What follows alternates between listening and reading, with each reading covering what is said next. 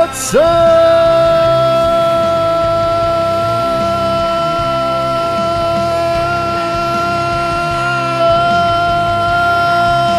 wrestling fans? Ah, it is that time for them boys from 607 Podcast to talk all things pro wrestling on twitch.tv slash 607 podcast and anywhere you get great podcasts on the Three Fat Nerds Network of Podcasting and this week for the ODPH Society over at the Ocho Duro Parlay Hour Podcast Network as well. Ladies and gentlemen, it is time for 607 TWS. And as always, we are coming to you from the 8122 Production Studios at Dragon Master Games. I'm one of your hosts here on twitch.tv slash 67 podcast, and I'm also the host of the Three Fat Nerds podcast. My name is Rich. And joining me in the co chair, my compadre, my associate, my friend. He is the man that you know as the host of the Ocho Duro Parlay Hour podcast, better known as the ODPH. I'm talking Ken M. War games. War games. War games. You did promise that you would do that in the beginning of the show. I did promise that, and I like to keep my word. So JVD, that's for you, brother. Yes, there you go. He, he he messed up, didn't do it last week when I played the impromptu War Games uh, button. I, I think I was just more overwhelmed that we're, Nick Gage and GCW is going to do war games Yeah, absolutely. because that's going to be the greatest war games in the history of mankind. Quite possibly. Yes. Quite possibly. But speaking of GCW, we'll talk about that a little bit in the main event because they got a big show coming up this weekend. Yes. On top of that, in the main event, we are going to debut a brand new segment. It's called the Final Bell, which is probably going to be here every show. Yes. Sometimes it'll be positive, sometimes it'll be a rant. Today, it's a special message. Mm-hmm. Hey, there's only one way to roll out the Final Bell. It's more serious than tell me lies, more serious than what, what, what, what, what, what culture. Mm-hmm. And, you know, there's only so much shitting on morons I can do. Yes. That's that's how I'm going to leave that one.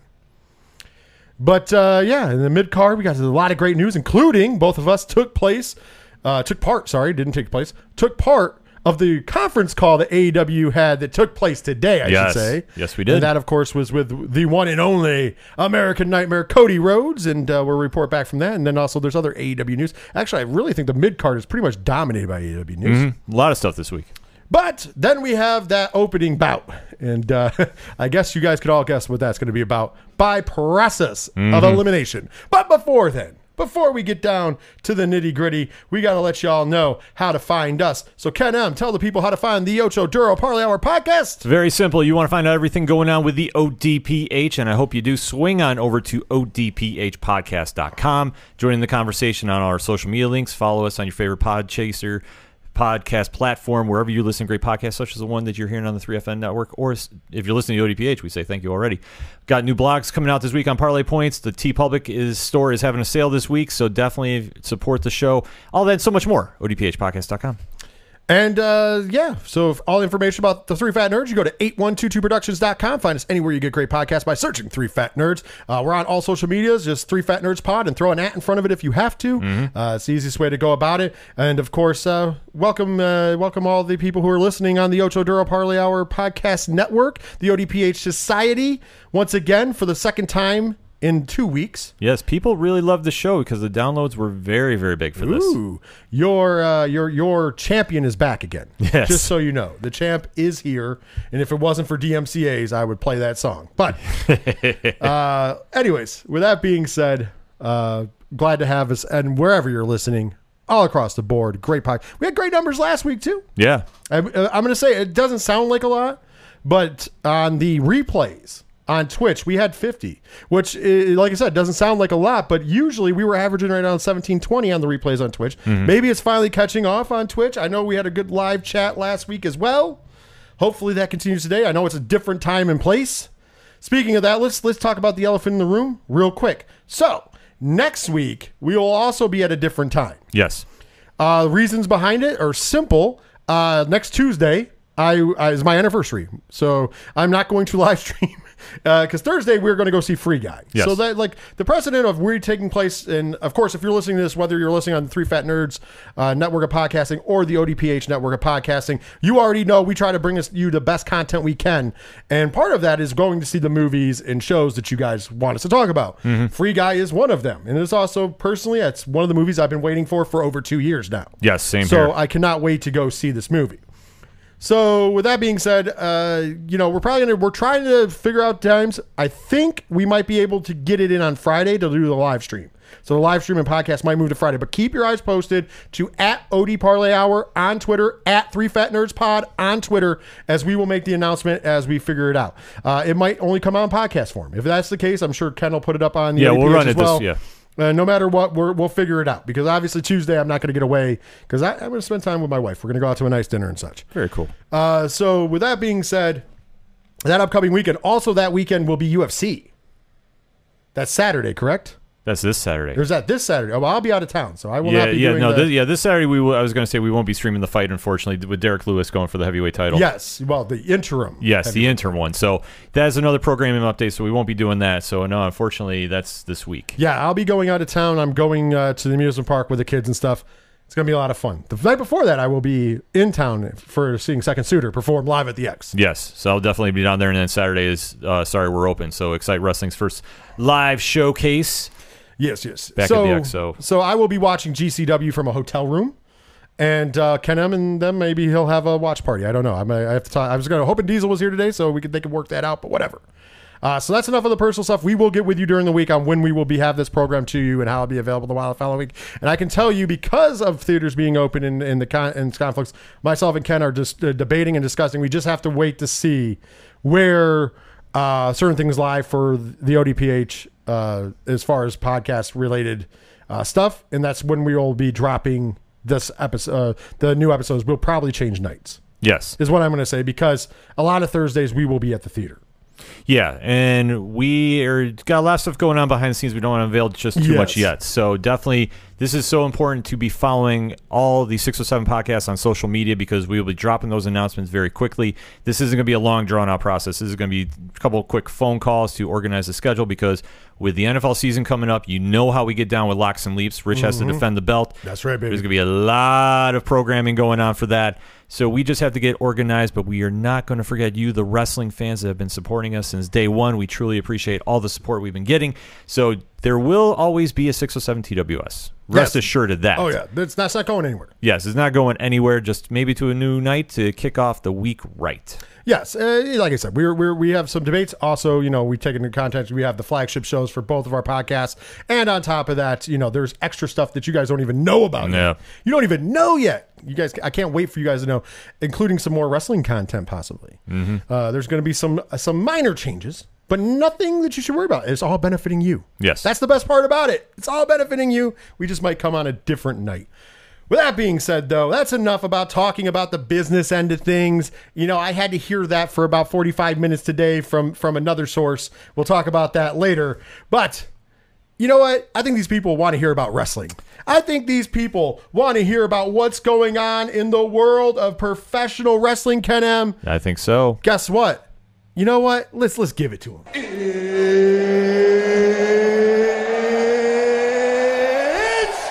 time! That's right, it is time, and let's kick off this show. And by process of elimination, you should have known where we were starting. Yeah, this is a no-brainer. You should have known where we're starting. So uh, we got the news. I do believe it was Saturday. Yes. I was sitting at home. As a matter of fact, I retweeted this quick because uh, I happened to just be on Twitter, and it was this is just happenstance. Seven minutes after WWE posted this, and this came out of nowhere. It caught a lot of people by surprise. Of course, I am talking about twelve thirty between twelve thirty and twelve forty. I can't remember what was p.m. Eastern Standard Time on Saturday, WWE's official Twitter page put out a release statement saying, breaking news. WWE has released, come to the terms of the release of Bray Wyatt. We wish him well in all of his future endeavors. Wow. That was a, I, I did not see that coming. That came out of left field somewhere. Yes. Very much out of left field. Uh, with that being said, let's let's start there. The shock, the shock factor for you. Where, where's the shock level? This one, I had a sinking suspicion something might be going on because we have not seen Bray since WrestleMania. And there's been a lot of conflicting rumors of why he's been off TV. So, in this day and age where we're moving at very quick pace to get back on the road and get back to some kind of sense of normalcy with WWE, they have been really focusing on their roster and really making a lot of crazy cuts that we as fans don't really understand. And Bray is definitely one of those. I agree with that for the most part. I mean, it is what it is. I did not see this one coming. But of course, with this one in particular, I had to even walk away from Twitter. Yeah. I did because the speculation started running wild instantly. Now, what we can say for sure, what we know for sure, 100% fact, is one of the last real tweets outside of that red circle that he posted after, Yeah. uh, being cryptic as always. But after the after the only real tweet that we had previous to this was the one where he basically was talking to Brody through Twitter. Yes. And we had heard from reliable sources, close to the source, around that time that after WrestleMania, he was having a hard time uh, coping still with Brody's death. who They were very good friends. Right. And that it was actually really looming on him creatively. And the only reason he really worked Mania is because he had the easy match with Orton. And by easy, I'm just saying working Randy Orton's pretty fucking easy. Yeah. Let's be honest. You just go out there, you do what you do. And it, and after we heard that, it kind of explained the ending and the bullshit. Uh, everybody was mad about it, but whatever, whatever. I mean, uh, to each his own. So my first reaction was, man, I hope he's okay. Like I didn't want to jump into any speculation, any fucking whatever. I just was like, he is he okay? Because if that's the case, maybe he's still down in the dumps. Maybe this was mutual. Maybe this was one of those things. And then it like then the, the it went off the rails. Yeah. Then it became it was budget cut reasons. Then it became uh, uh, he was tired of his creative. Uh, you know, the, the- something with creative. Yeah. There, there was all sorts of wild shit being thrown out at every left field. You know, by all the the names that you are used to throwing shit out and just seeing what sticks to the fucking wall. And that's really all this is, folks. I, I hate to say it. This is just people throwing shit at a wall and seeing what sits, what sticks. The only two people that know really what happened is him and Vince McMahon Yeah. or whoever else is involved in the company as well. I'm just saying. I'm I'm just simplifying it down more. And really, when it boils down to it, there's only one of two things that happened. Either WWE decided that he was no longer needed for whatever reason they did not think he was viable and so they decided to go a different business route and al- allowed him his release so therefore he could ply his trade elsewhere or it was a mutual thing and Bray Wyatt is needs to be you know is obviously you know needs more time Yes. either way, and I'm sure, I'm sure fans beating down Bray Wyatt's uh, inbox prior to his release, even being like, "When are you coming back? Why aren't you on TV?" I probably wait on him. So there's a possibility there's that. So those are the, really the two only viable options. Mm-hmm. For whatever reason, WWE decided to to just end the relationship, or or there's more to this in Bray Wyatt's favor which in, in other words means that there could be something going on which i hope the latter if it's true he's at least getting help and relaxation Absolutely. with that being said though like where else do you need to speculate like you don't need to like uh, budget cuts it's 257 million dollars in profit in quarter two i doubt it's budgetary creatively he's one of the most creative people out there so I don't think creatively WWE and him were really having a problem. You could you could argue whether they pushed him the best or whatever. That's fine. That's a business thing. But that had nothing to do with allowing him to be creative. Because I, I feel like they let him be more creative than most people. They gave him a lot of creative freedom, and maybe he wanted to take the Fiend into a different direction, and they said no. But this happens a lot of times when you're bouncing ideas off about a character. Absolutely. So this is nothing new if this is the case. I just think that for whatever WWE wanted to do, and this is going to touch upon something that we mentioned last week, they have such a deep roster now at NXT that they feel that they can get rid of some stars that they feel they're not going to be using for whatever reason. If if if the reason he was released was financially for budget cuts, that if they feel they have somebody else that can take that spot on the roster, then that's what they decided to do. I mean, at the end of the day, WWE is still a business. Absolutely. And it's like any other business. You Yeah. can pick and choose and whatever reason and whatever reason. I just think it was funny because it instantly became like this contention on Yeah. the internet. First of all, poor, poor you know, poor Alexa Bliss gets just destroyed Yeah. because they're acting like it's her fault he's gone, which it's not, folks. I guarantee it's not her fault. She's he's gone. They didn't just go, "Oh, hey, we're going to steal your gimmick and give it to her, and then we're going to get rid of you." That's not what happened. No, absolutely not. So it's not her fault at all. And and, and then you know you just it, everybody oh he's never used right this and that, and I then I then I heard her today before we recorded the greatest probably response to this, mm-hmm. and it came in the form of Ronda Rousey. Yes. If you haven't seen this today, Ronda Rousey put, I've seen you same fans chanting hashtag we want riot last night chant or last night chanting we want beach balls over at WWE Bray Wyatt performing. If the at WWE treated him like he was expendable, it was because you ungrateful idiots did it first. And uh, I'm before we go any further, I'm just gonna leave this here. I mean, you're not wrong, but you didn't have to say it. I mean, good lord. Of course. Of course, the universe instantly tried to jump back on her. But here's my favorite retaliation. This person goes again. Give me an example of a Wyatt match getting that chance. So somebody else went his match against Matt Hardy at Elimination Chamber 2018. Yeah. And this person goes, that was a weak feud, and that match had to compete with two chamber matches and the signing of Ronda. It doesn't matter what Doesn't it matter, it happened. with. It happened. You asked, and somebody delivered. It's like, this is what we say all the time. People got behind Rusev, and you wonder why Rusev is gone. Because as quick as people got behind Rusev, they abandoned Rusev. Mm-hmm. Uh, Kofi, Kofi Mania ran wild, and about a month after he won the belt, the the the, it, the little queaking of why is he champion.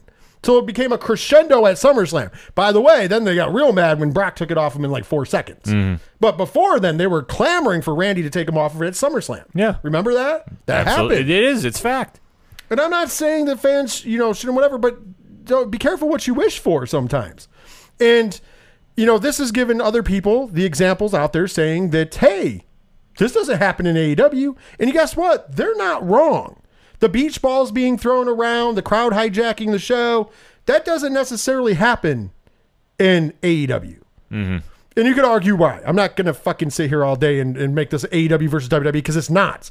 I am just saying WWE has had a problem for a while now with retaining its audience and also letting the audience hijack shows. Yes. And at some point in juncture, they have to they have to you know take that back in. And if a talent like Bray Wyatt, I'm not saying this is the reason he left. This is just speculation, but this is speculation coming from somebody who was there. Also, you have MVP laughing at people, saying you guys are all over the internet, and I'm here. I know what's happening. Yeah. It's just crazy to think that the fans just don't get it that that well. And R- uh, what Ronda said, she wasn't wrong. When I always relate this to like when an indie band gets signed to a major label. You know, You sold out. Yeah, you, sold, out.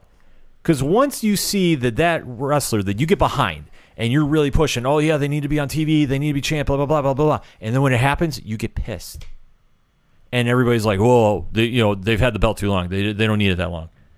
It's like, but that's what you wanted, and you got it. Pad, drop it in the chat. It's a moving goalpost for those folks. You'll never be able to prove anything to them. You're absolutely right. And that's the problem right now. And we're, we're going to address that a little later, but that's one of the biggest problems in the fans being toxic is I want what I want and I want it now. Well, unfortunately, your decisions do affect this. Yeah.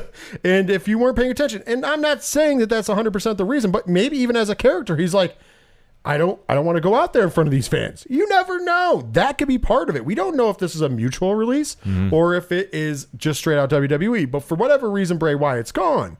And that sucks for fans. He may come back. You never know, depending upon if this is mutual or not. We did hear it's conditional. Yes. So I don't know what that entails, but nobody stopped to pause and go, oh, it's a conditional release. Nobody, everybody just dived into the deep end. Mm-hmm. And, you know, it is what it is. And obviously, if he decides to go to All Elite Wrestling, which he may, mm-hmm. more power to him. I'm going to be happy to see him wherever he's at. Absolutely. I just want to. I just hope he's mentally healthy and happy and in a, in a great place wherever we see him next. And like we say, I mean, it's a business decision. And one thing too, I was thinking about this with all the releases we've had since you know the Samoa Joe class, as I call it, then the Braun class. How many of those wrestlers were on Raw that got released? Quite a few. Yeah. Quite a few. Maybe they're blaming the talent for the horrible fucking ratings. It's a weird thing, but I'm just going to throw that out to the 607 Well, podcast well, universe here. and I think you might be onto something. It could be it. it could be. It could be it. We also know that Vince McMahon took a trip down to the Performance Center not too long ago. Yep. I will say this though, and I mean I was going to save it because we're going to go over things. I will say this though, a lot of your problem is 50-50 booking, and we saw it at its finest this Oh, past week with Keith Lee God. defeating uh, Karrion Kross. I'm happy to see both men back on television. However, can we just have a feud that gets built, built well? Maybe it's on shit story writing. Just saying. Just saying. We will leave that for a minute. We'll come. We'll come back to it because if that was bad enough, the most egregious thing of the week that happened, and this is where the internet had me laughing, but this is great. The most egregious thing is the WWE let go another young up and comer who could possibly be really good. Ladies and gentlemen, they came to the terms of the mutual release with the Nature Boy Ric Flair. This guy has the potential to win a world title, maybe even 16 times.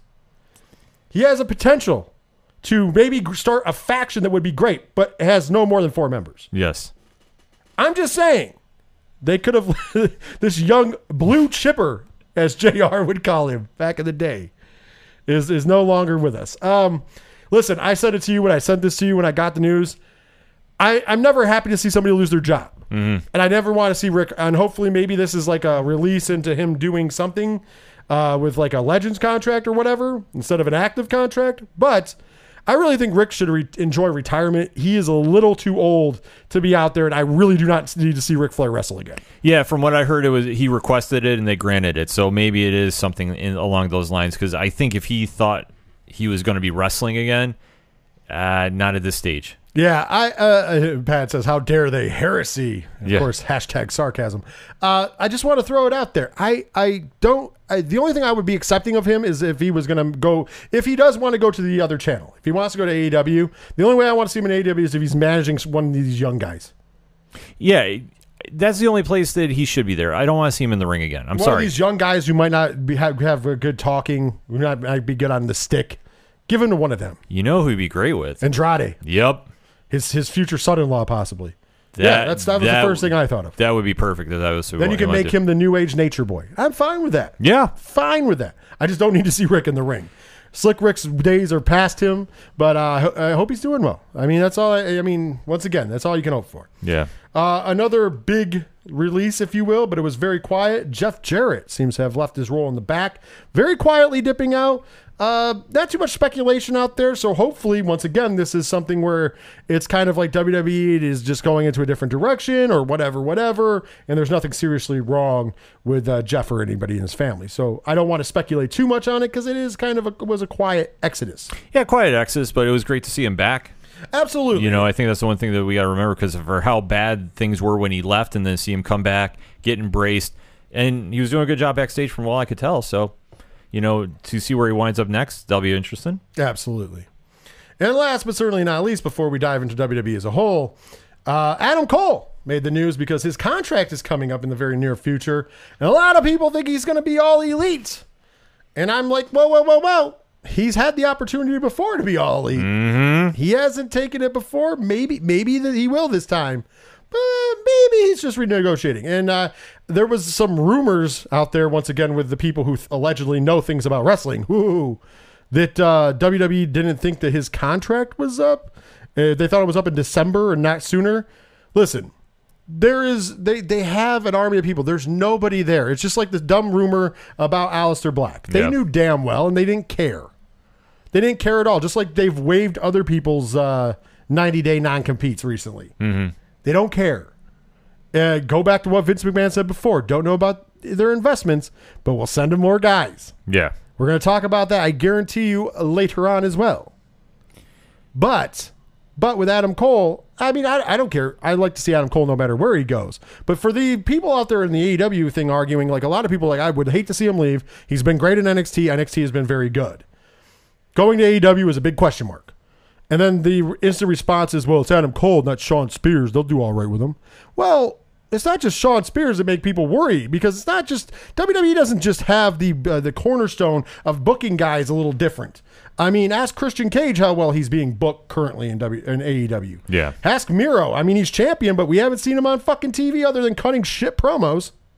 Just Facts. throwing it out there. Facts. Uh, and but prior to that, he was just basically being the bodyguard in a cuck angle. It's facts. No, it's facts. There's there's nothing you could dispute about it. I think in Adam Cole's situation, it's a contract restructuring because maybe, just maybe, they're reworking the deal to bring him to the main roster, which has been long rumored. They know uh, WWE knows what they have with Adam Cole. They've known since day one. And he's a talent that no matter where he goes, he's going to be a top guy. He's that good. For WWE, they probably are in the midst of restructuring, and maybe with all these budget cuts, they're saying, okay, well, you know what? You're going to be the future face of the company. Why don't we kind of work your pay scale out a little differently? Sad but true, but you know what? They do have some money to play around with. I don't doubt that that is a possibility, especially if he's going to be going from NXT money to main roster money. I, agree. I, I, I mean, I, I until he leaves, I don't believe it. But if he leaves, it's fine with me either way, as long as I get to see Adam Cole. Doesn't really bother me either way. Yeah, I'm with you too. I mean, if he goes to AEW, that would be a huge catch for them. I mean, but he could get lost in the shuffle with uh, this overloading of people, possibly, presumably coming in. Exactly. which is uh, not a great thing either. So, I mean, if I'm a star like Adam Cole, and I know, uh, let's say that that a CM Punk and Daniel Bryan or both are going to AEW, like where do I fit into that? Yeah. And I'm not saying he's not great, but where do I fit in right now? I mean, we're going to talk about Hangman Page possibly being the man on the out in the second segment. Yeah. So, I, I if I'm if I'm him, I'm a little leery of that. That's Yeah. just me No, I'm with you on that. because that's called business. I don't give a fuck where I'm at as long as I'm getting paid and getting pushed. Yep. Leading us to WWE as a whole, they have been making some odd, odd moves lately, which have, of course, speculated the internet. The internet's running wild. You know, the the the, the their selling has been coming up. They're selling to NBC Universal is a big one. And my thing is that uh, if that makes no sense, because if that's the case, they're in the black. They just came off of a $257 million quarter. They're projected to probably do that or more in the next quarter without making any changes. On top of that, they, uh, you know, it's it's more attractive, yes, to get rid of contracts. I understand when people are like, well, you get rid of long term contracts and expensive contracts, but when you're in the black and people want to buy you based upon the success, usually you don't get rid of those contracts because you want to be look sexier for the buyer. Right. The buyer wants to buy you at the top of your game, not after you get rid of all of your marquee talent. And especially when you have a competitor, whether, you know, whether Vince looks at them as a competitor or not, or whether we say that they're a competitor or not. AEW is a competitor just because they are a, re- a wrestling program that's on television. Correct. Let's be honest. It's just like, you know, UFC is the king of MMA, but Bellator is a competitor mm-hmm. because they throw MMA events. No, it's, it's Are true. they as successful? No. But they're still a competitor. As Nick Khan said famously in there in that earnings meeting, everything is a competitor, including sleep. Mm-hmm. So if you look at it from that aspect, I don't think they're selling still. I don't think that that's the logic. I know that they're going into more of a multimedia company. Nick Khan's trying to take it in that direction and seeing where they go. And then uh, Pat Scott says, could all the roster cuts be because for the first time in two decades they have actual competition or having to evaluate talent instead of just hoarding everyone? That could be it. that is. Or or the other end of that could be that since Vince doesn't really think AEW's a threat, he's like, eh, we're going to give up some talent. Or there's the real nefarious means that Vince is trying to drown AEW. Now wait. you might ask yourself, well, how is that possible, Rich? Well, it's simple. During the earnings meeting, he very clearly said, and I'm paraphrasing because I don't have the quote in front of me. He said, I don't know what their investment's like. I know what ours are like. But maybe we could help them out with some more guys. To me, when you have a Daniel Bryan that you don't move heaven and earth to sell to, to resign, CM Punk, if he does show up on AEW, which me and Ken both believe is going to happen, Yes. uh, obviously WWE at any point in juncture could have signed him to more than AEW is going to offer, Oh, absolutely. and they didn't. Now they let go of Bray Wyatt, who's another seven-figure guy. You would have to believe, Yeah, high six, if not seven, easy. and you're paying all these guys six, seven figures. Vince is just saying, how deep is is is your daddy's pockets? How much is he willing to pay before you're about paying enough? We already know from the mouth of Tony Khan that AEW is nine figures in the hole. That is over a hundred million dollars in the hole. We don't know if it's closer to the billion mark or the hundred million mark. You see what I mean? Yeah, I get you. We don't know if it's the on on the south side of 500 million or on the north side of 500 million, but we know it's nine figures. And Mike, yes, that's where I'm getting at. That's what happened with WCW. A lot of mismanagement happened with WCW, but at the end of the day, WWE started taking all of their young talent, their younger talented guys who would go on to all be champions for the most part, the big mhm. ones, Jericho, Big Show, Benoit, Guerrero. And in the meantime, all the guys that were leaving WWE would go over there and would just start spending money. Yeah. And they were spending money on guys' contracts they shouldn't have been in. And that started, of course, with prior to this with Hogan and everybody else. But it continued. They were they were signing guys for ridiculous amounts of money. And then, of course, Time Warner was the nail in the coffin. Because Time Warner was like, well, this is mismanagement and fuck that. We don't we don't want this. Exactly. So that's what he did. He drowned them out until the parent company said no. And in this case, the parent company is literally the parent. Yeah. In this case, Vince might be going, okay, well, the one way to get rid of these guys is to see how deep their pockets are. Now, it sounds really fucked up and it sounds really bad, But this is Vince. but this is Vince we're talking about. Yeah. This isn't a normal human being. This is not even a decent human being. I mean, he's he's he's when he's good, he's good. When he's bad, he's real bad. Yes. And and he's sitting back looking at his own company that's worth seven billion dollars in the black. Mm-hmm. So it's worth seven billion dollars. So if they were going to sell it, it would be well over ten billion dollars. So Shahid Khan can't even afford to buy that company. Right. And he's like, man, I have all, I have investors, I'm publicly traded, I have all this going on. Uh, we could drown them. And my problem is AEW needs to really kind of think to themselves uh, instead of thinking, oh my God, this is Christmas. We can sign all these guys. Look at we can sign Andrade and Aleister Black. And I'm not and I'm once again, I'm not against those signings. Or CM Punk or Daniel Bryan or Bray Wyatt if that comes down to Yeah. it. And I'm not against any of them. But at one point George had to stop and go, why is Vince doing that? And then gleefully said that he would do it. Because Vince has already survived one quote unquote wrestling war.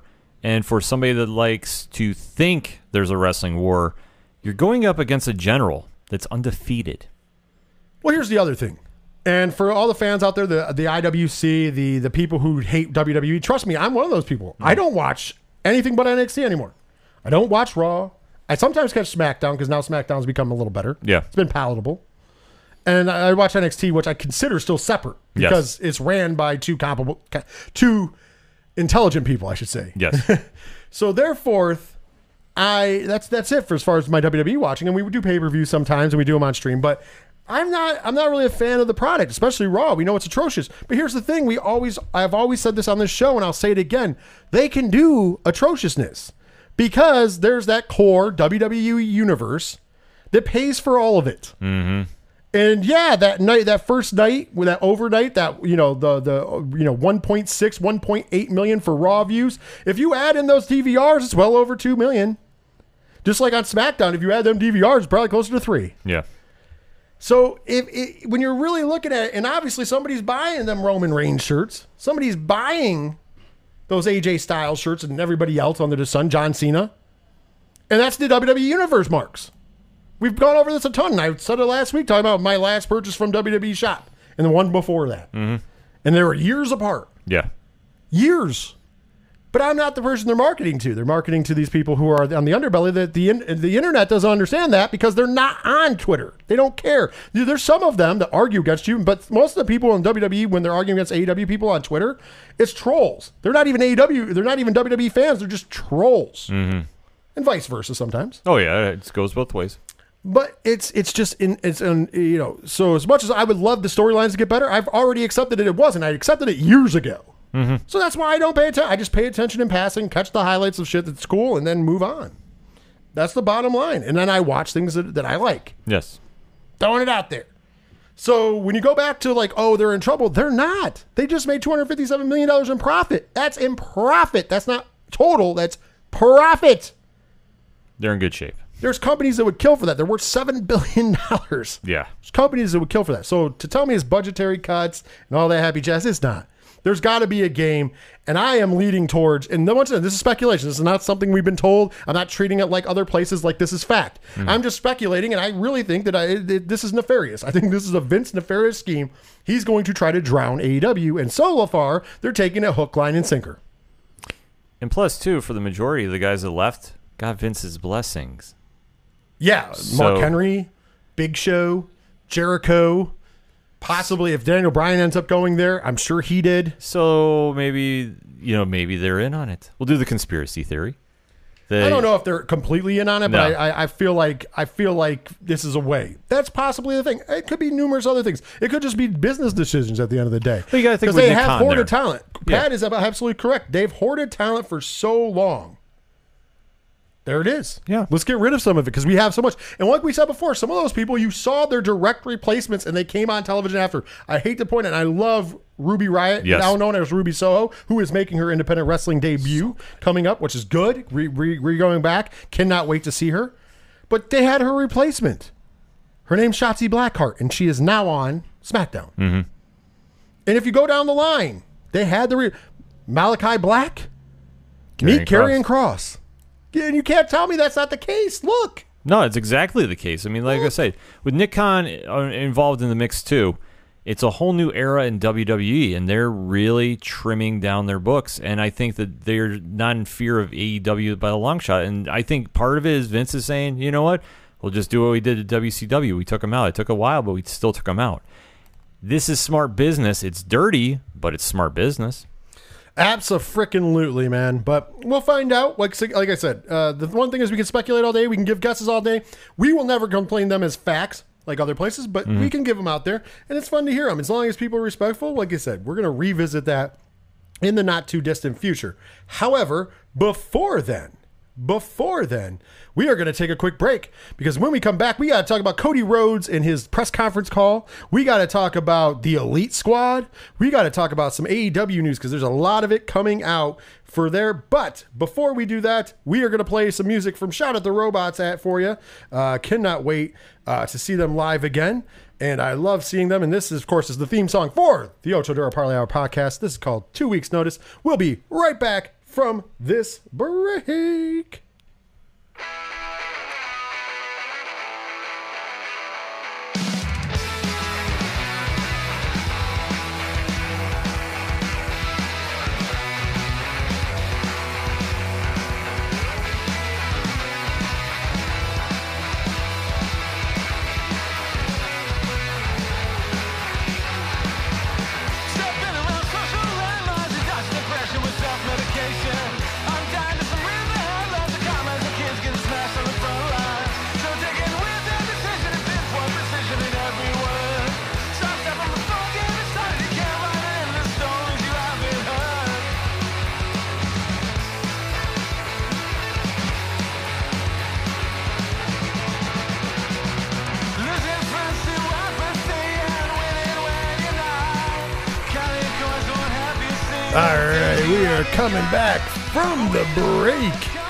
And uh, I would like to, before we jump into this, I would like to just say these, uh, the mid card of the show is sponsored and brought to you this week by AEW Rampage, kicking off this uh, a week from Friday on TNT, 10 p.m. Eastern Standard Time on Friday night. Uh, it was the 13th, I do believe, Yes. of August.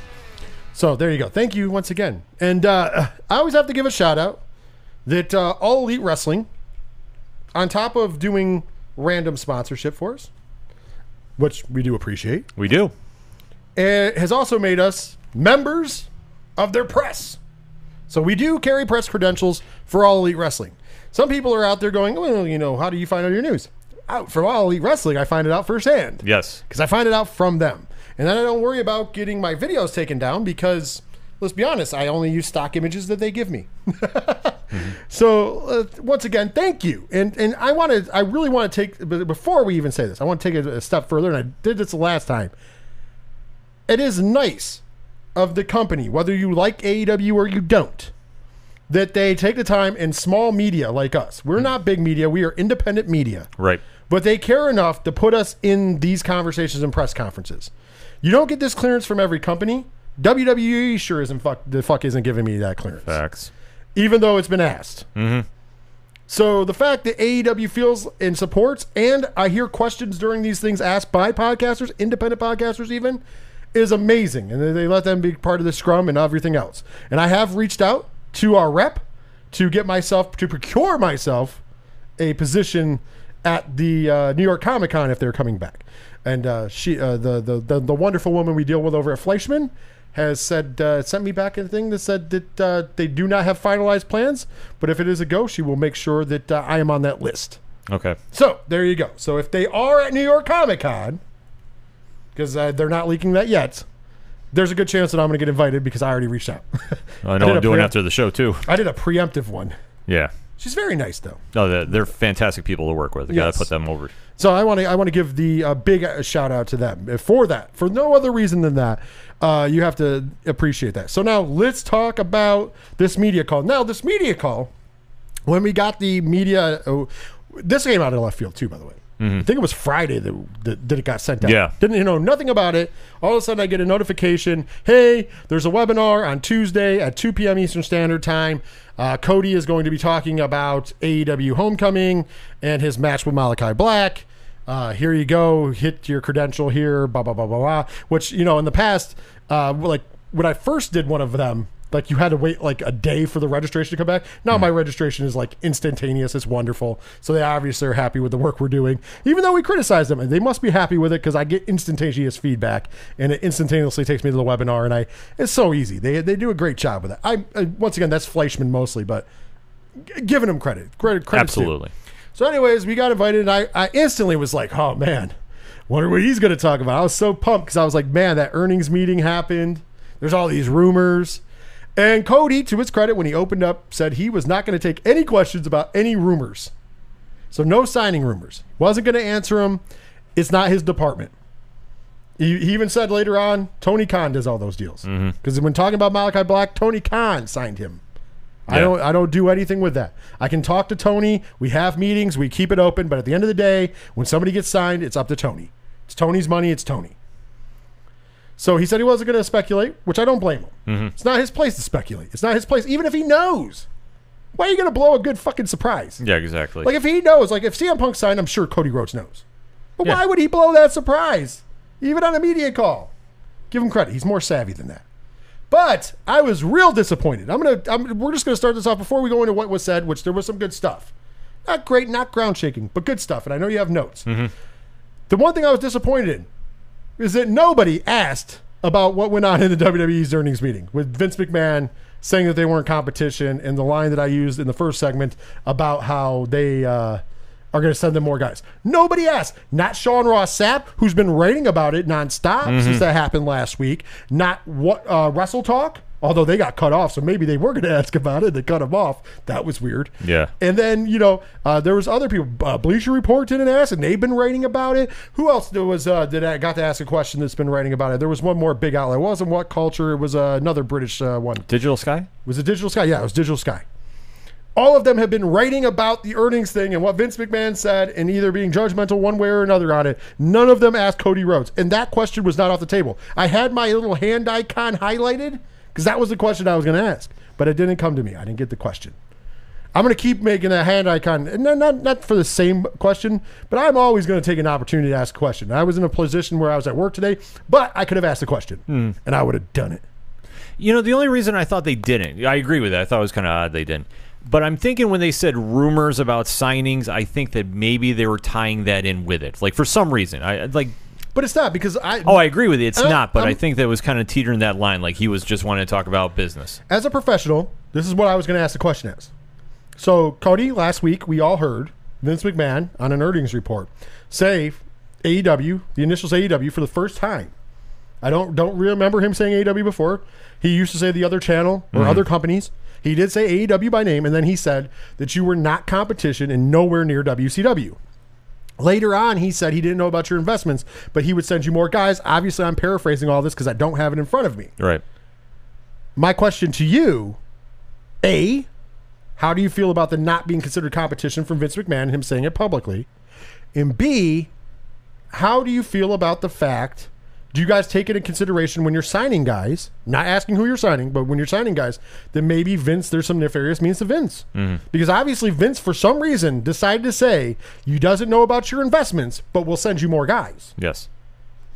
There's those two options, or the fact that maybe Vince Russo and Diesel have been right the whole time, and the WWE owns AEW. Because remember, that was the Vince Russo scheme of things, and that was the, so wasn't a Diesel bought onto it too. But there's a reason why they keep sending them high class talent, or maybe they're trying to make them competition. I don't know. It's, It's, a, a, uh, it's on the other nefarious end, but I still would like to know from Cody because Cody, to his credit, is a very good interview, and Cody will tell you the truth as far as he knows it. I think we'll just have to catch him on Twitter when he doesn't ask me. Yeah, I'm gonna have to. And I would have asked it very. My, my wife was like, "Are you you're gonna try to ruin your credentials?" I'm like, "No, I would have asked it very professionally. It's very professional. I just want to know what he thinks about it." Yeah. Because obviously, I if I'm if I'm com- co- the competition, I'd be a little fired up that the other that, that my competition said you're not competition. Yeah, I mean, I think that they're just being very coy about it, and that was a that was the kind of the vibe I got because I know when he immediately came out and said, "Hey, I don't want to talk about any rumors," I think that everybody was kind of very skeptical Yeah. to go in about it. But that's not a rumor. That's a fact. Oh, It I- actually happened. And here's the other problem that I have. Sean, Sean Ross Sapp, and I do like his journalism. I've said this before. I give him that credit. I don't always like his editorial takes. As a matter of mm-hmm. fact, most of the time I don't. yeah, But I do appreciate his journalism. Instead of asking something like that that he's been writing about, or instead of asking like a, a hard pressing question, because he normally does. Remember last time he pressed Cody? I can't remember what it was. He pressed Cody on something. He did. He backed down after Cody started answering. was it Cody's promo? I think it. Oh yes, it was. It was Cody's promo against Anthony Ogogo. Yeah. He pressed him on it, and then he backed down, but he still pressed him at first, and I gave him credit for that.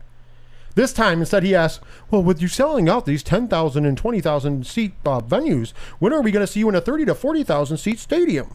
That's not a question anybody gives a damn about. Whenever they do it, we'll be fine and happy with it.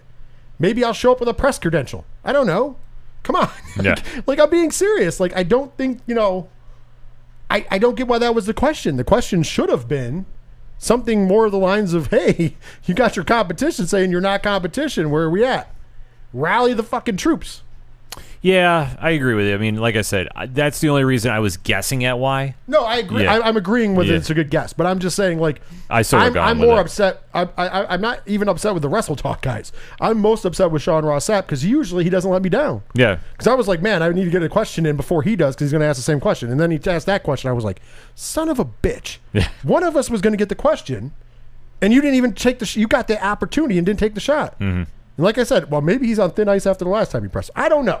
I don't know. hard to say. Maybe he came in with a live ball for that. There could be a lot of reasons. But I'm just saying, and Sean Ross Sapp, if you hear this, because I know that you've heard the show before, mm-hmm. me- message me, because you also have DM'd me before. So message me and just let me know your thought process, because I really kind of want to know, man. I do respect you as a journalist. We know this, but mm-hmm. I, I got to know why you didn't why you didn't ask the good questions. But let's go to what was asked. I know you took some notes. I want to go through these notes. So go ahead, Ken. Let's hit it off. Let's let's talk about what Cody did talk about. Well, what Cody was kind of alluding to is, like you said, he came out, didn't want to talk about any rumors, just really want to talk about Homecoming, how they're returning to Daily's Place, and Even though it was only a month ago that they left. Yep, even though it was only a month ago, and just kind of getting the vibe from everybody. There were a lot of questions was involving Malachi Black. Obviously, we know Cody has a big match with him coming on August fourth, but Well, was- this was also the title of the press conference. too. Yes. So So, it's going to be focused a lot of this.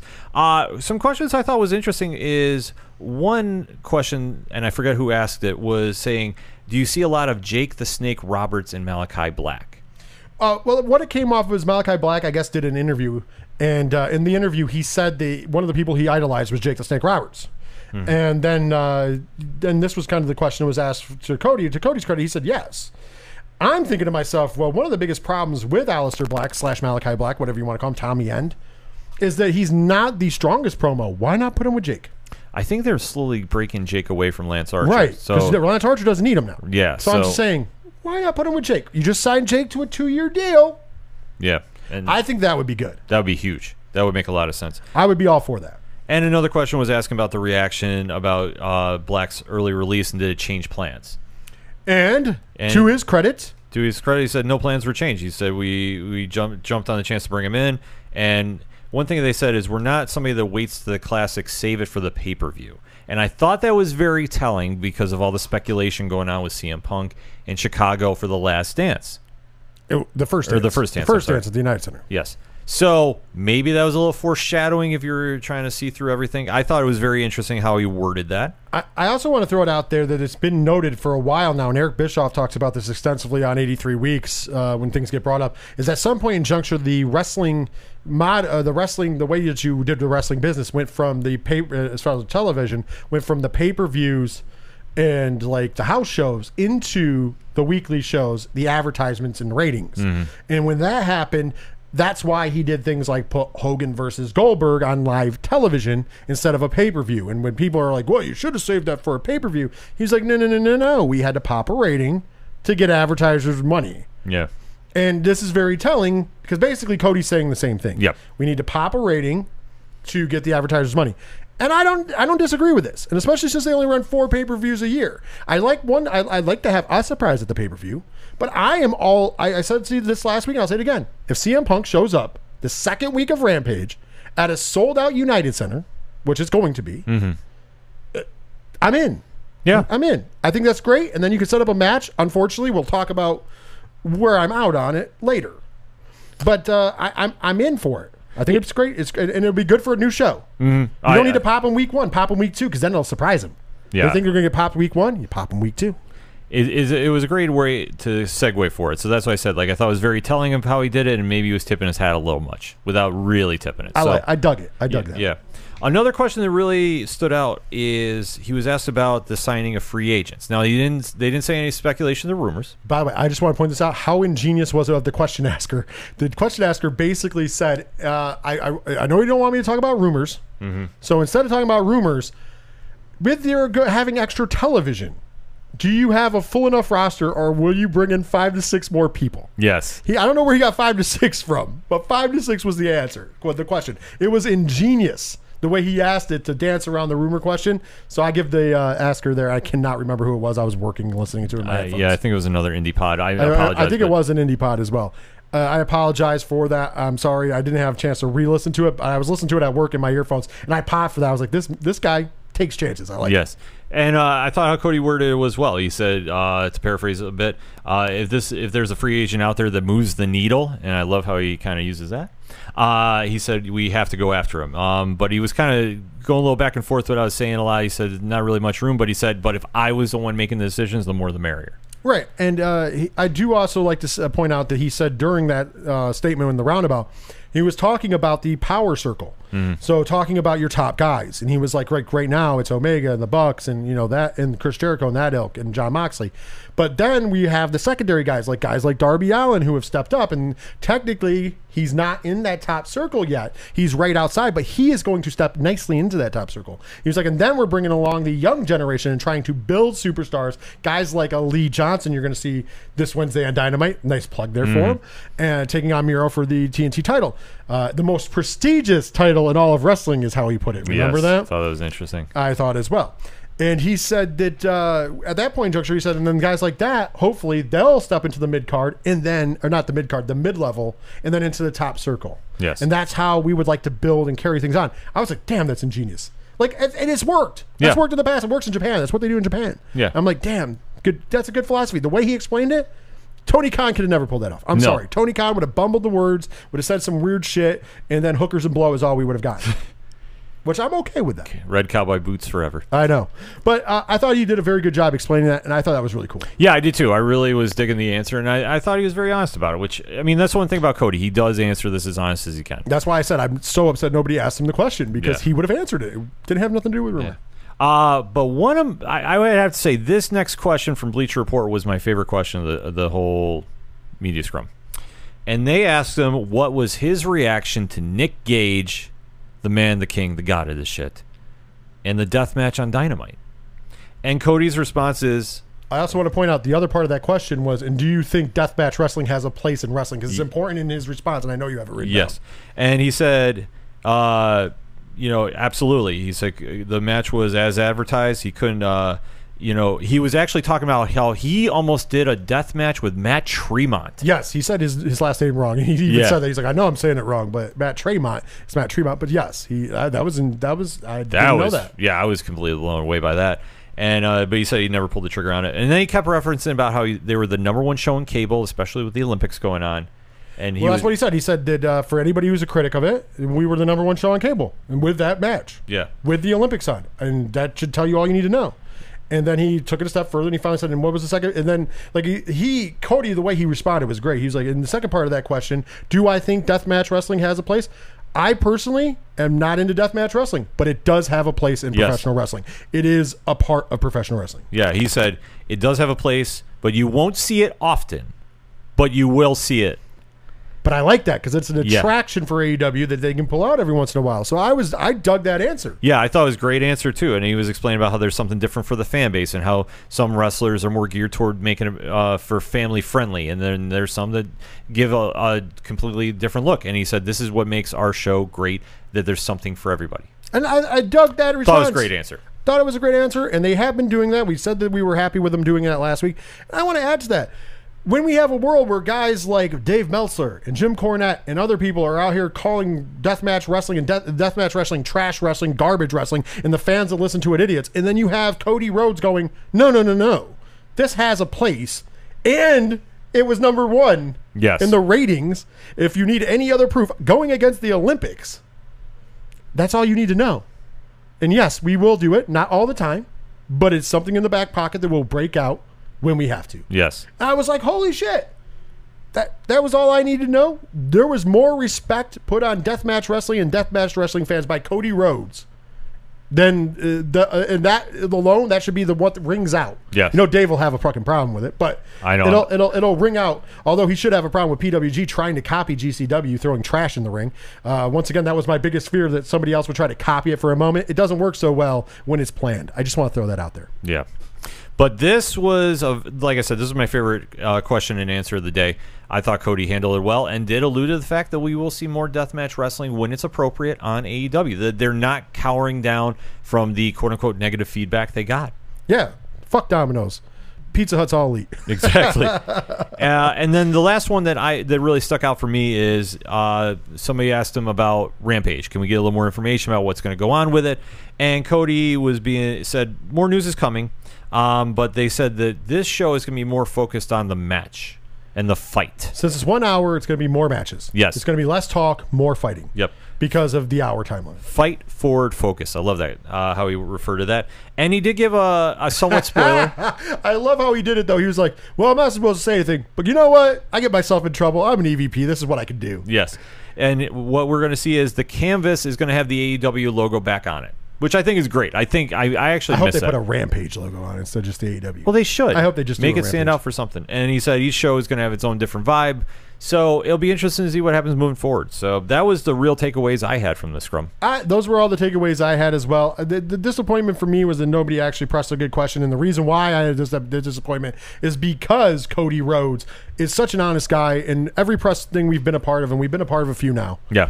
He has always gone above and beyond in answering questions. Whether he answered them PC, whether he answered them with some passion, he's always been a guy who didn't shy away. There wasn't. I've never seen him have a get a, asked a question where he ducked it. Yeah. He's always hit it head on. He did say up front that he wasn't going to talk about signings and rumors like that, which he even forewarned him. If you ask, I'm just going to tell you I don't know because I don't. I'm not the guy that does that. TK does. Yeah.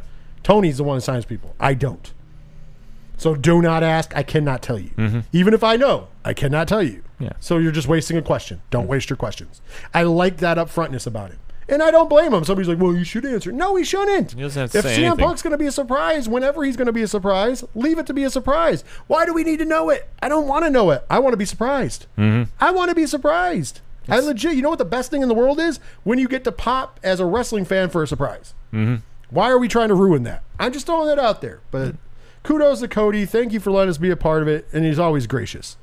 Uh, next up, and if you're watching on Twitch, you see the legendary Owen Hart is on your screen. You're probably wondering why. Well, this past week, All Elite Wrestling filed for a trademark for King of Hearts. And all I'm going to say, and I don't want to, and this is not speculation, this is nothing. But if this is not something to do with Owen Hart, some kind of honoring of Owen Hart that AEW is going to do, maybe Martha Hart's letting him do it, which she could very well. I'm all about it. I'm all for it. If it's not something to do with him and it's something else, I'm a, I, I think it's a bad look.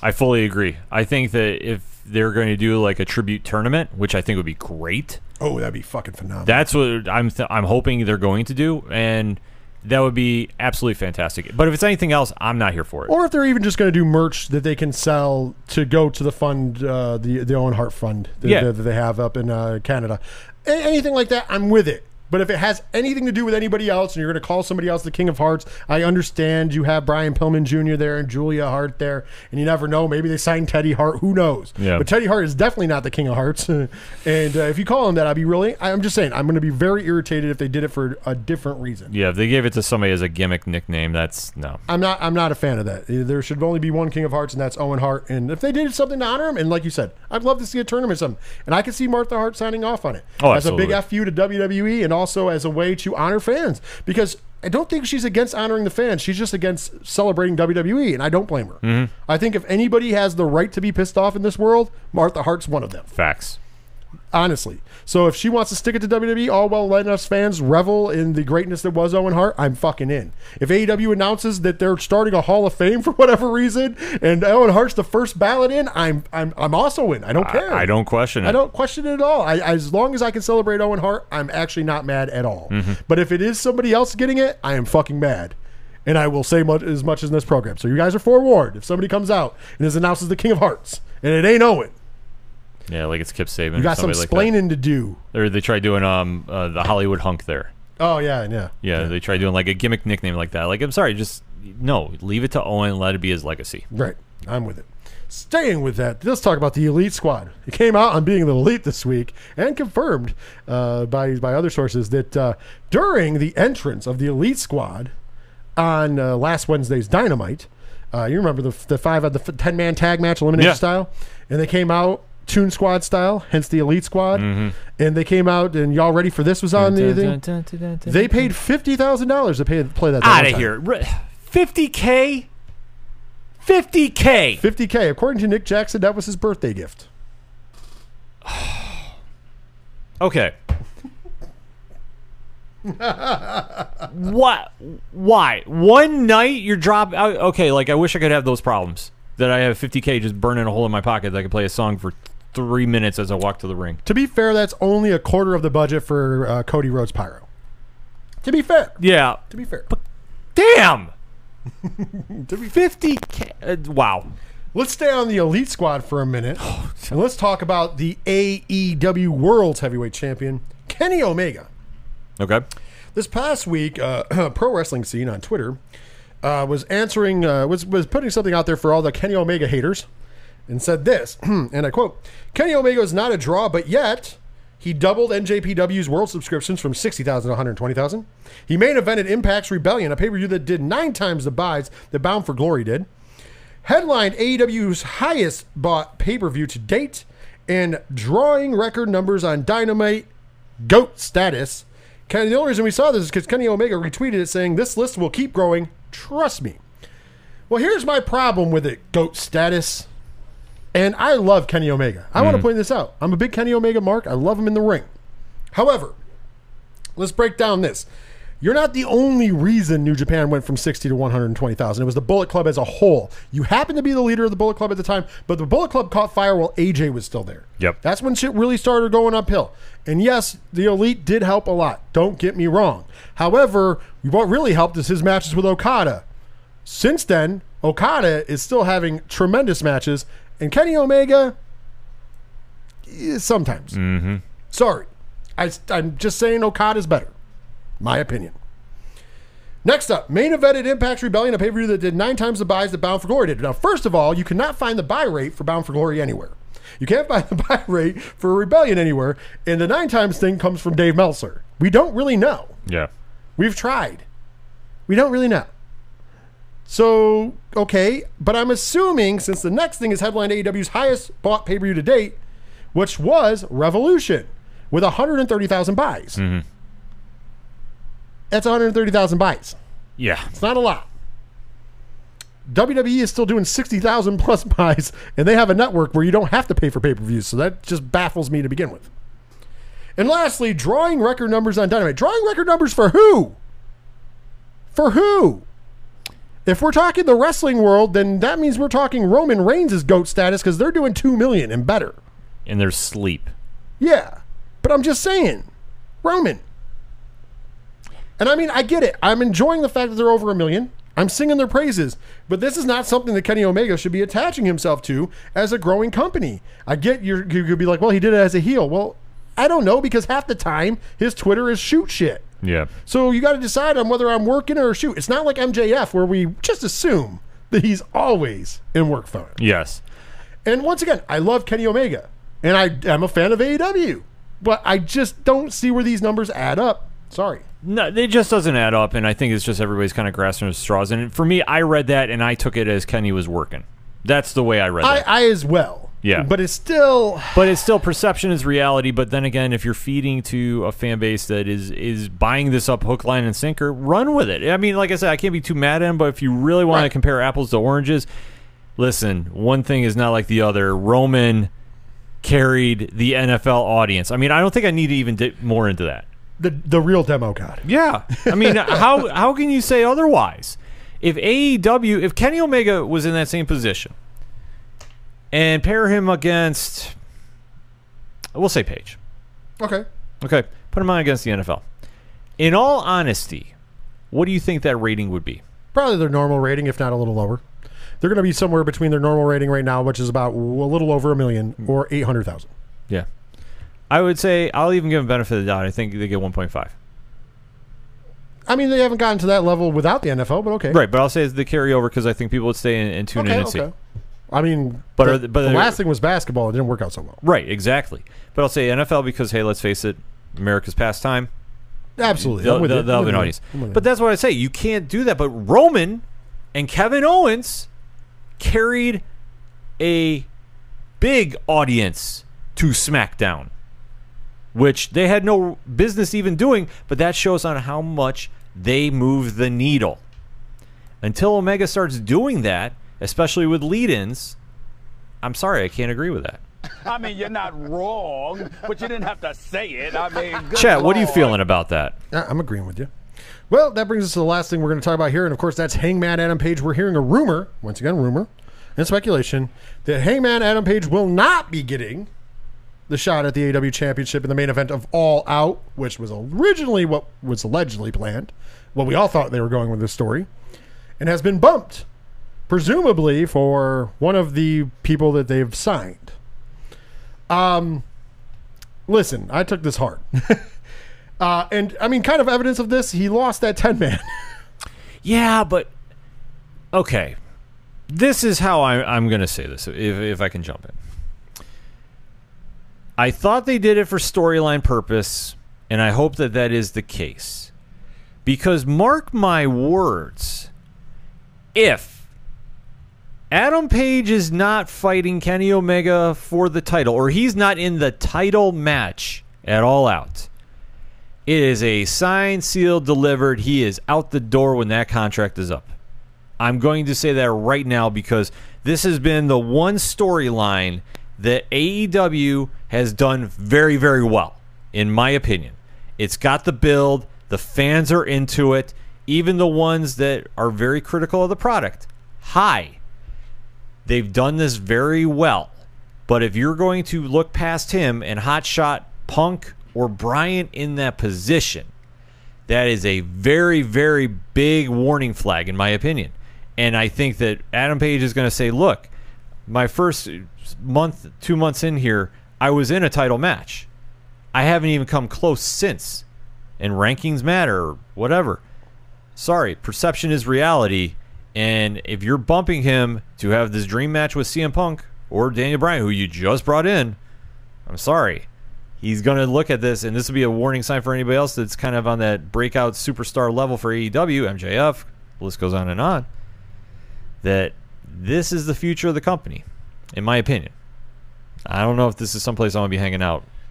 I'm going to agree with you. I, I, I, I just hope this isn't true because this is the one storyline that a lot of people pointed to and went, "Hey, this is this is the best of AEW," and they weren't wrong. Mm-hmm.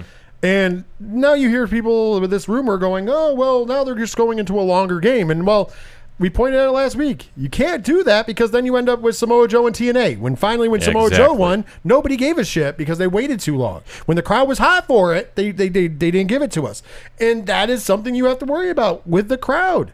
And he's going to be overshined by CM Punk. He's going to be overshined by Bryan Danielson if one or both signed. Hell, he's going to be overshined by Bray Wyatt if he ends up signing there. Yeah. I'm just saying, like it's The per- the perfect scenario would be Page beats Omega, let him have his moment where the crowd pops, and then hit Cult of Personality. That would be the perfect moment to do it. I agree. I agree. But with that speculation, rumor, we'll see where it goes as we near the future. But we are going to take our final break before we come back with a main event where we're going to cover what's going down this upcoming weekend with GCW No Signal in the Hills. And also, we're going to debut the brand new Final Bell segment. And trust me, you're going to want to hear what I have to say there. Well, that and more. Oh, before that, we should talk about the band I'm going to play too. Ooh. Our good friend Second Suitor will be playing live at the X in Johnson City at the Cannot Oakdale wait. Mall this Friday night, August the 6th. And uh, we will be there Mm-hmm. because I can't wait to see this. Uh, but in honor of that, we're going to play one of their songs. It's called Sprankles, and it's off uh, their super duper EP. You can find it on Spotify, Bandcamp, and YouTube Music. Enjoy it while we go to this final break.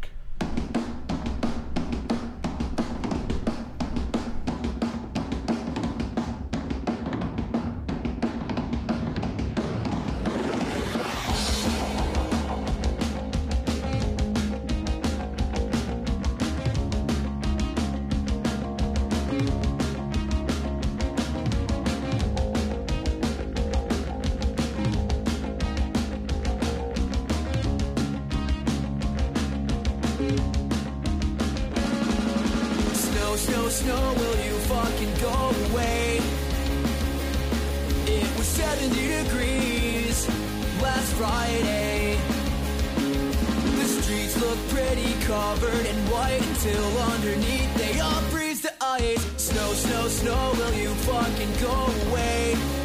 Away. Away.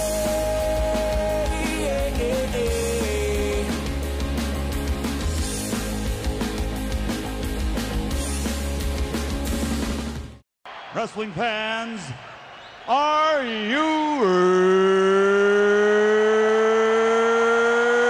ready?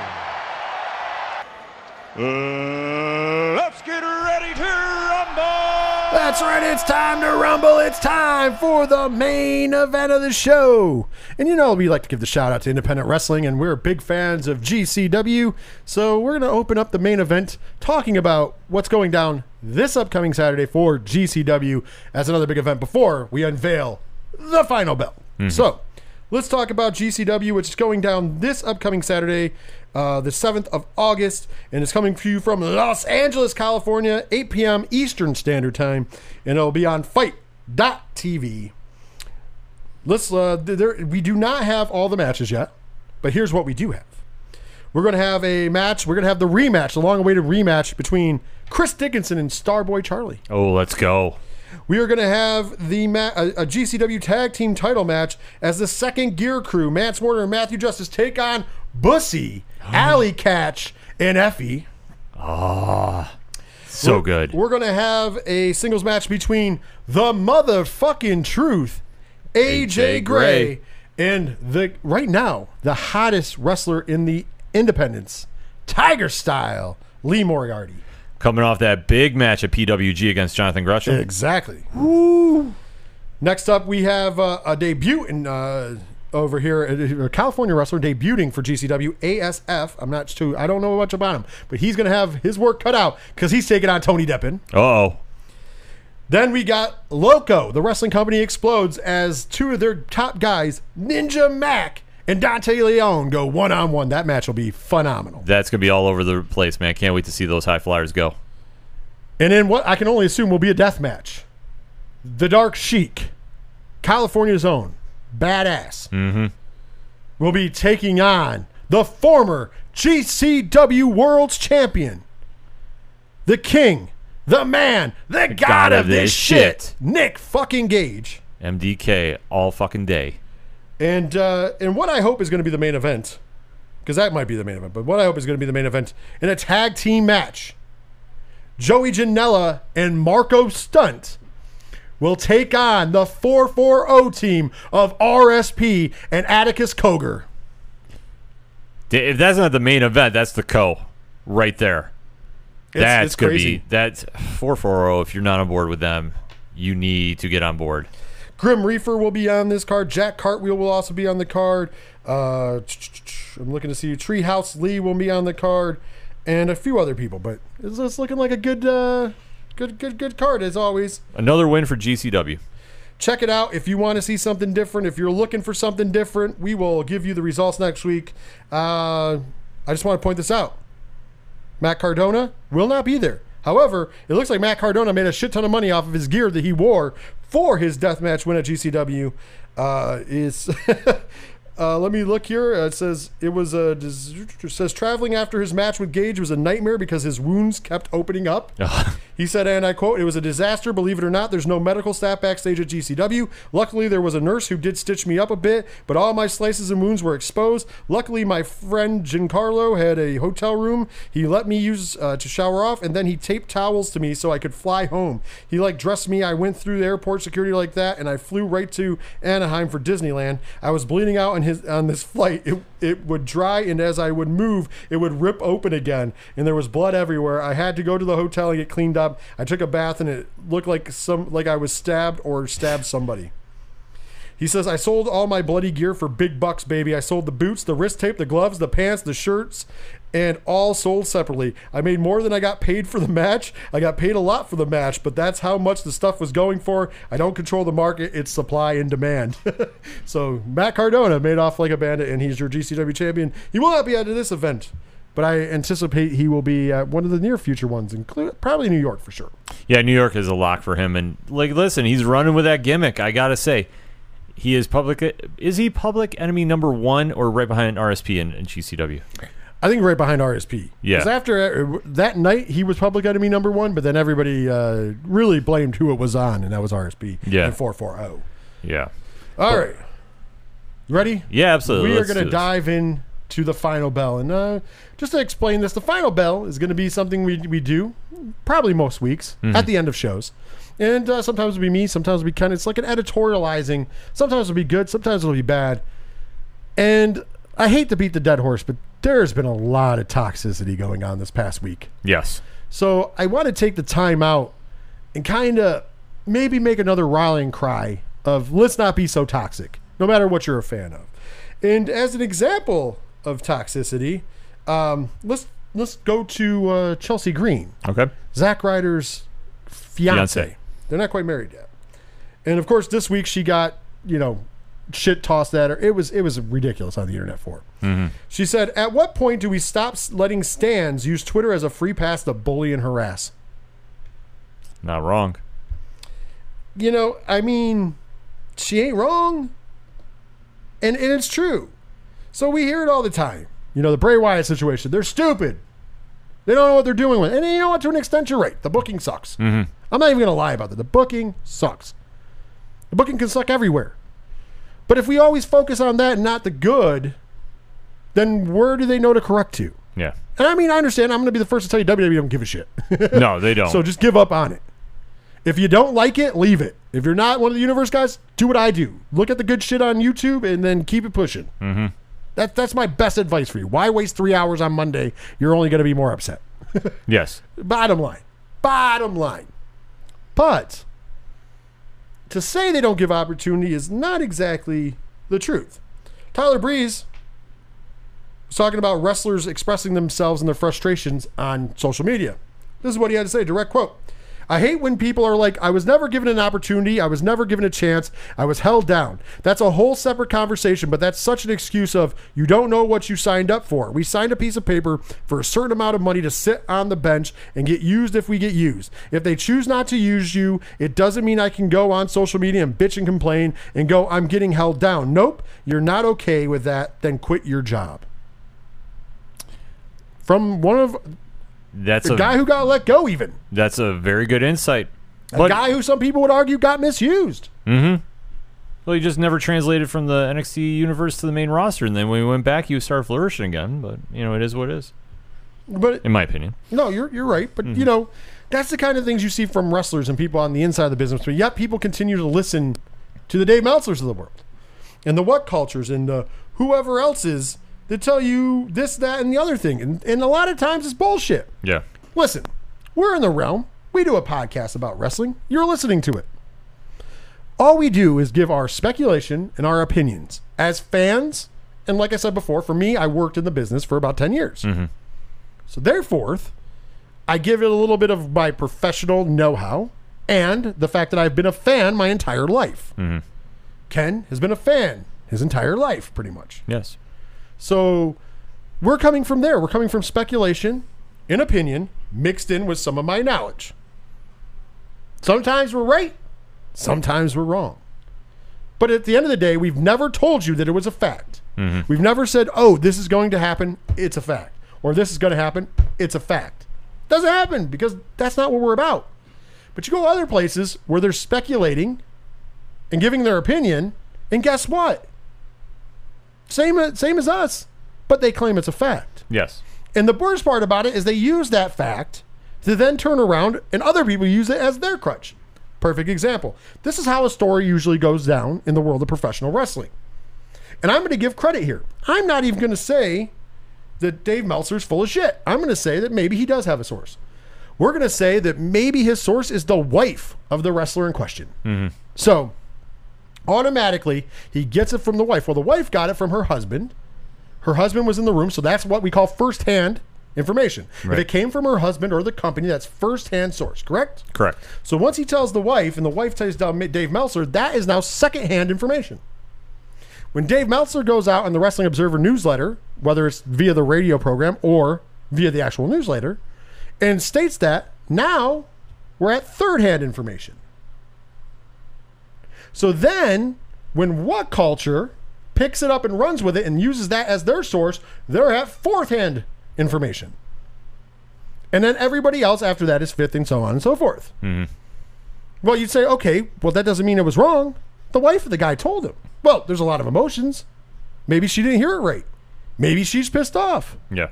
But here's even worse than that. Telephone. Remember that game we used to play in school Yep. back in the day? Telephone, where somebody would start off by saying a word or a statement, and then you would pass it around the room, and that, by the time we got to the end of the room, it was not the same statement. I agree. Yeah, it was. First hand to second hand to third hand to fourth hand to fifth hand. That's how that game worked. Guess what's going to happen? It's going to change every time. Yep. And the only real news would come from the first hand.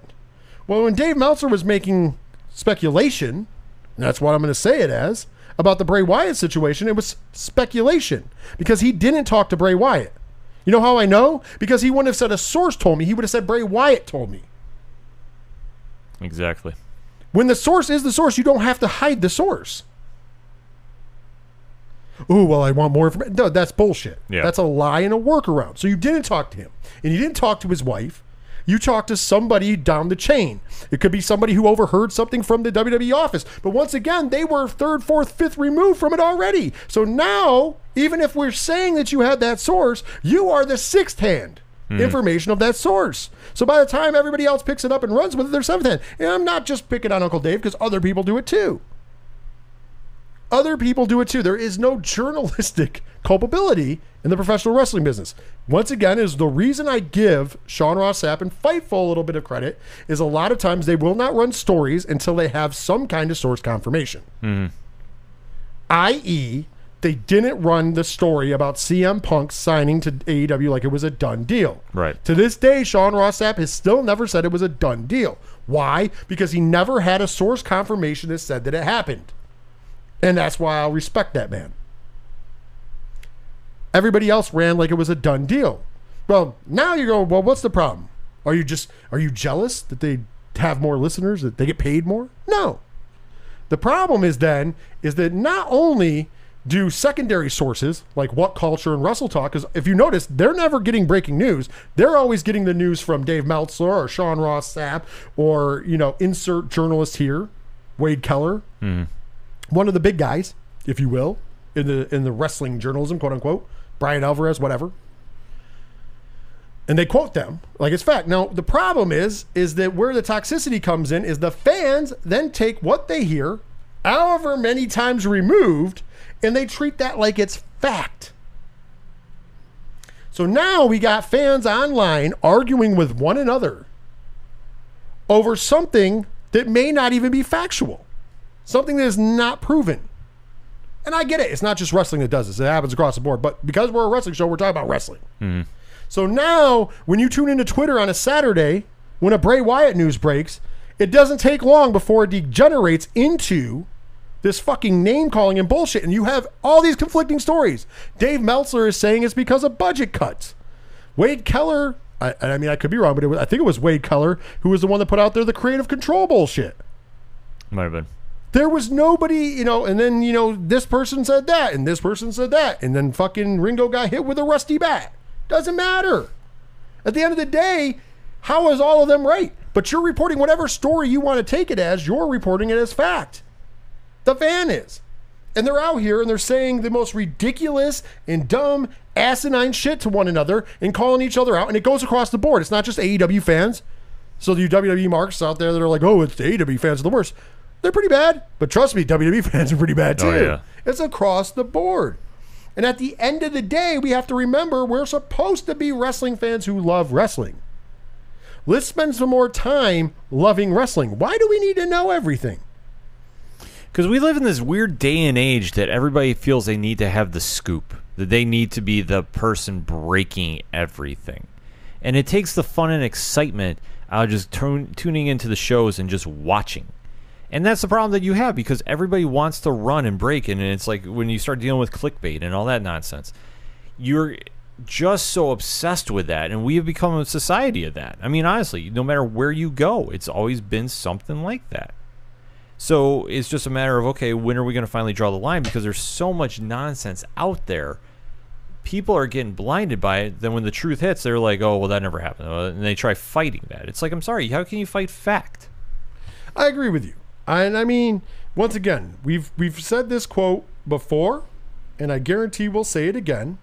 But we've said it before and before and before. And CM Punk at one point in juncture had said, "If you don't like what's going on, don't watch." Mm-hmm. I didn't like what was going on in wrestling, so I walked away. I've never been happier. Yeah, Why is everybody so miserable? And talking, I understand troll nature and stuff like that, but come on, this is beyond it. When it's getting this toxic, it's beyond it. Why would you tune into three hours of Raw and you hate it? Why? Listen, I do a wrestling podcast every week that has some really good listenership. I can promise you that. Ken can confirm this. He's mm-hmm. on this show. He's he's got the numbers. We could we could share them. We're not we might not be the top, but we have good one. And here's the cool part about it. I don't watch fucking Raw ever. yeah. I catch it until I don't like it anymore, and then I turn it off. I'm on. I usually start off. I give it a fair shot on every Monday. I because usually that's what's on TV for me. And I always like to chat with our guy Lou from Pina Comics and you know Stu from SWO. I mean, we're always kind of in a like a little live tweet action going on. But when the show is getting bad, then that's when I usually tune out, and I don't care. I mean, even you take a look at like last night's as we're talking about that. Okay, we start out. We're in Chicago. It's supposed to be hot. They do this awful Goldberg promo, in oh my opinion. God. And I'm sorry, him trying to him spearing MVP looked just atrocious. That whole segment, I'm like, okay, I'm not. I'm I'm sorry, starting to tune out. Then we have Drew McIntyre with the Sword of Omens taking on J- Jinder Mahal and the three chairs. And it just, it's like, what the hell is going on here? Like at this point, I'm just like, I don't even care anymore. Done. Yeah, I'm out. I tried sticking through it to get to the main event, didn't happen. And even when I pop back in, like I Karrion Kross versus Keith Lee, I thought, okay, maybe this is going to be something. Yet again, we have the 50 50 booking. And I'm like, great. And then trying to go to the main event, I'm just like, I don't even care. So like my my thing is is that we've taken an extra step to try to show that there's stuff out there. If you're not happy with WWE, AEW, there's there's there's New Japan, there's hmm. Ring of Honor, there's Impact Wrestling. There's also a ton of indies who are back now. AIW, I watched a great show with AIW this past week, and uh, they had mostly students on that show, and it was a great show. And I had great interactions with some of the wrestlers because they're indie guys, and they're you know it's it's a good time. Mm-hmm. You know what I mean? GCW loved it, loved the atmosphere of being there live. It's getting a it's a bigger indie now, but it's it's still an indie. Yeah. There's so much out there. There's so much you can find that you can be happy about instead of bitching and complaining about everything. Like, and once again, we call it out when it's shit. I'll call it out all day mm-hmm. for everybody. But you notice I don't talk a lot about Raw unless they do something really distasteful or finally do something good. Why? Because it doesn't matter in my world. That's just the bottom line. Yeah. I'd stay focused on the, the things that I like NXT, AEW, GCW, AIW, New Japan, you know, and then I'm, I got back into watching some Ring of Honor because it's been real good lately. Impact, sit or miss. I, I'm, I'm, I'm keeping myself around that. So my challenge, of course, is always to be more positive. Oh yeah. And in, in keeping with that, we're going to do a lot more editorializing as far as not just the, the final bell. And sometimes it'll be calling people out. Sometimes it'll be something good. Like, hey, spotlight something we saw that nobody else did. Try to get you to watch. But also, I would like to do when we're down in downtime, but when we're not previewing something, maybe we'll do some more of those lists where we, we where we tell you some of the favorite wrestlers we have. Maybe we'll break down some stuff. That's some things that are in my head that'll be coming to you in the fall, and that's going to be some real good stuff. Because let's do something more positive. Now, mind you, that doesn't mean I'm not going to criticize. That means I can have an opinion. But there's a difference between criticizing and opinionating and speculating, and there's a difference in stating fact and being hurtful and attacking people. Mm-hmm. There's no need for the other. And the last thing that I want to remind you of before we click it over, before we end this show, is that the biggest thing is that there's a divide. And people feel like they have to play for this team or that team. If you notice, I did not say that I watch one channel or the other. I watch it all Yeah. because I can. And it just so happens I'm not the only person who said that in time. Way back when, at Starrcast 3, at All Out in 2019, a CM Punk sighting happened as he did a panel there. CM Punk during this panel made a lot of heads turn with a statement that he made, and I think people forgot it. And when he's going, if he goes to AEW, it'll be interesting if he still holds these tenets true, because I think he he will. He never shies away from things. And this is what he said, and I'm even going to play the clip for you, just so you know it came from his mouth. Are you ready? Yeah. Let's do it. Don't let either company trick you into thinking it's a us versus them thing. Just enjoy the wrestling. Whether it's WWE or AEW or NXT, you guys don't have to choose. You can fucking watch it all. That is from the horse's mouth. We don't have to choose. We can watch it all, or we can watch not watch what we don't like. Yeah. That is from CM Punk's mouth. That is from the second saint, the, the second city saint. He is our savior. You should listen to him. I'm just saying, you'll be a lot happier as he was. And that is my very first episode of Final Bell. It's time to almost say goodbye, Ken M. Let's tell these folks one more time how to find the ODPH. Very simple. Swing on over to odphpodcast.com. Join in the conversation on all our social media accounts. Definitely drop a follow on your favorite podcast platform and check out the TeePublic Store sale going on this week. All that and so much more. odphpodcast.com. And of course, if you want to find out anything about the Three Fat Nerds, just go ahead and look up Three Fat Nerds anywhere you get great podcasts to find the podcast. You can visit 8122productions.com. Myself, I sat down with Ken. We made it look a lot more sexier, so it's a lot mm-hmm. more easier to find. You can go ahead and drop it there. We're on all social medias, Three Fat Nerds Pod. Throw an at in front of it if you have to. Also, if you'd like to support the show, you can do that on Patreon. Patreon.com slash 8122productions. And guess what? It's for as little as $1 a month. You get a ton of extra bonus content. And I got to give a shout out. We got a new patron today in the Ooh. Chubby Taster tier. That's the $3 tier. That's a, that's the top tier. Charles, thank you for being a patron. Nice. So uh, I, I, I will give him a shout out the next time we're live for Patreon and stuff like that for the show. But thank you, Charles, for becoming a patron. We'll be sending you a little swag bag since you joined that three dollar tier, and uh, lots of fun, lots of fun. Cannot wait. Plus, we decided that uh, twelve months of Diesel will happen. December Christmas gift is twelve months of Diesel calendar. I am not a part of this. I am not. I'm out. You're in. No, I'm not. You're in. No, I'm not. You're in. No, I'm not. You are in. No. Listen, there Li- is no dipping out. You are in. Oh, I did not agree to it, and I am not dip. I know it's coming. MDK all fucking day. You're in. No. You're in. No. I'm just telling you, you're in. And I'm telling you right now, no. But just trust me. if you're a patron and you love the hottest show behind the paywall, and that is Love is Scary, you will love what's coming. I will not be a part of it, but you will love what's coming. And there's so much Don't they worry, got he- coming. he's actually in. Don't worry. there is so much that they have coming on 8122 Productions Patreon. Seriously, you need to definitely go sign up, check it out. Early editions of the shows, a lot of bonus content, and all for little as $1 gets you in the door. That's right. And then you get the special stuff as you go up, which is only a one dollar and a three dollar tier. Doesn't break the bank, but it does go to help everything we do here at the podcast and live stream and all all sorts of great stuff we were bringing you. And we got a ton of stuff coming up. According, of course, we're building up to New York Comic Con Yes. which is coming up upon us pretty quickly in October. We'll be there for his press. That's going to be a lot of fun and uh, so much more. So remember, check it out. Patreon.com slash 8122 Productions. Also, streamlabs.com slash 607 Podcast. Drop us a tip if you would like. Drop a subscription on the Twitch channel if you'd like. All the support we can get, all of that goes towards making bigger and better things for all of you. Mm-hmm. Well, with that being said, another great episode of the wrestling show is going is going in the books. Before we go to the close, of course, we'll end the show as we always do with our good friend Second Suitor once again. And if you're in the in the 607, Can't wait to hear this this. Friday night, this Friday night, August the sixth, at the X in the Oakdale Mall. That's right, the Excite venue where Excite Wrestling wrestles. They own it. The school, everything is right there at the X. They're going to throw their first concert, and it is going to be Second Suitor in uh, Suitor Slam. I do believe it's called. Yeah, Suitor it Slam, all that Summer Slam. and there might even be a match there because allegedly Sean Carr may take on Tyler from Second Suitor. Yeah. Definitely Belt seen the belt? vignettes. Yeah. Belt for belt. So you never know. Go to a concert, you also get a free wrestling show. Yes. Well, five dollars gets you in the door.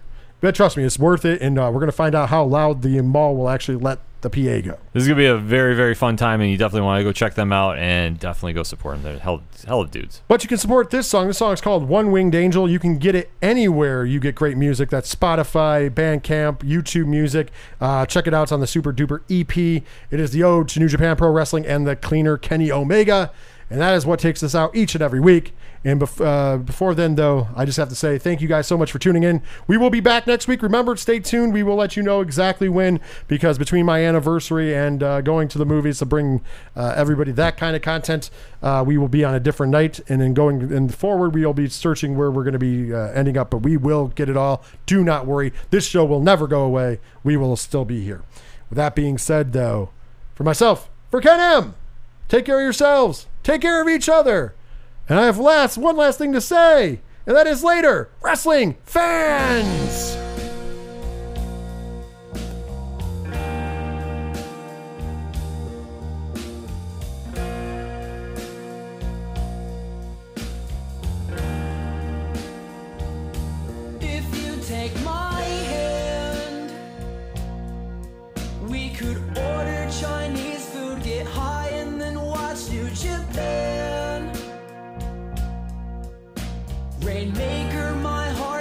Damn hard I can